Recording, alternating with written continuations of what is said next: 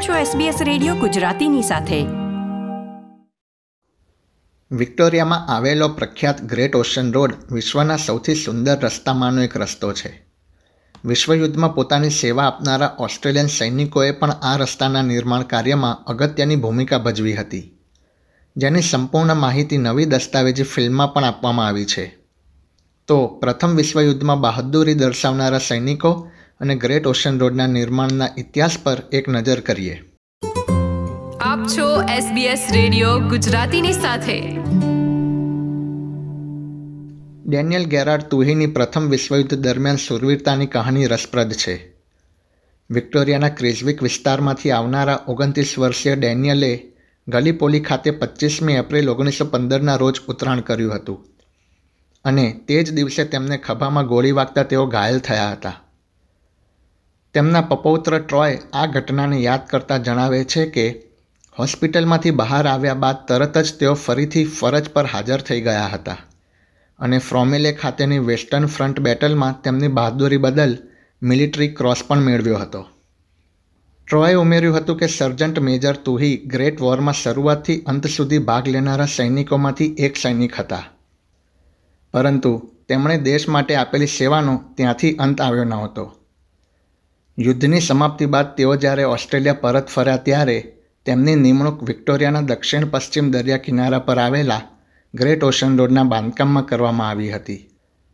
Loan historical સોસાયટીના Peter Spring જણાવે છે કે આ રોડનું નિર્માણ કાર્ય કરવાનો વિચાર તે સમયના જીલોંગના મેયર હોવર્ડ હિચકોકને આવ્યો હતો.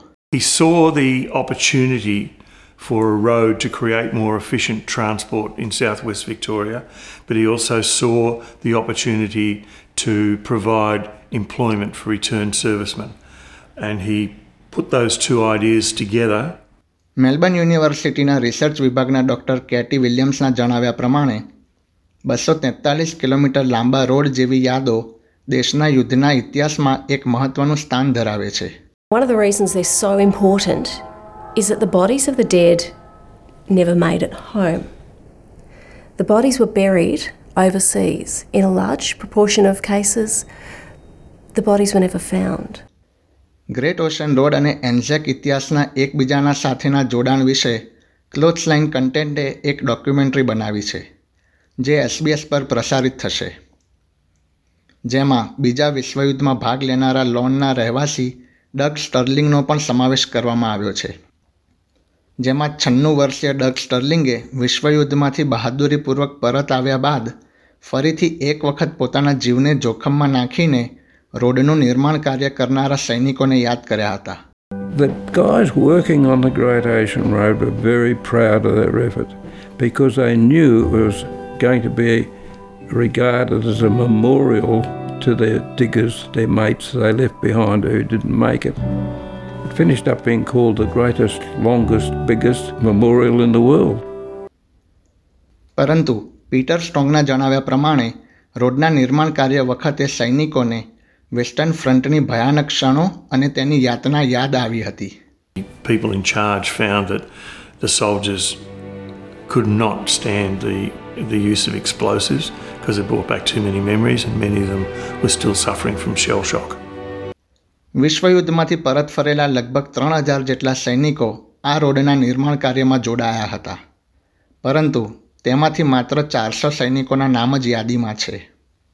ડૉક્ટર કેટી વિલિયમ્સને આશા છે કે સ્ટોરી ઓફ ધ રોડ ડોક્યુમેન્ટરીનું પ્રસારણ સૈનિકોના વંશજોને આગળ આવવા માટે પ્રેરિત કરશે.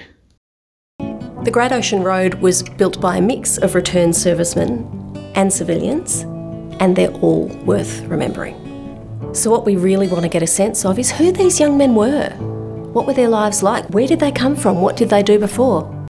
ટ્રોય તુહીને આ અઠવાડિયે જ દાદા ડેનિયલ તુહીના રોડના નિર્માણ કાર્ય દરમિયાન સુપરવાઇઝર હોવાની જાણ થઈ હતી driven down that road a million times and how amazing is it not knowing that my, my great grandfather made a key contribution to it. Um, it's pretty special to know that now. SBS news માટે આ અહેવાલ ગેરત બોરહામે રજૂ કર્યો હતો જેને SBS Gujarati માટે વત્સલ પટેલે પ્રસ્તુત કર્યો હતો.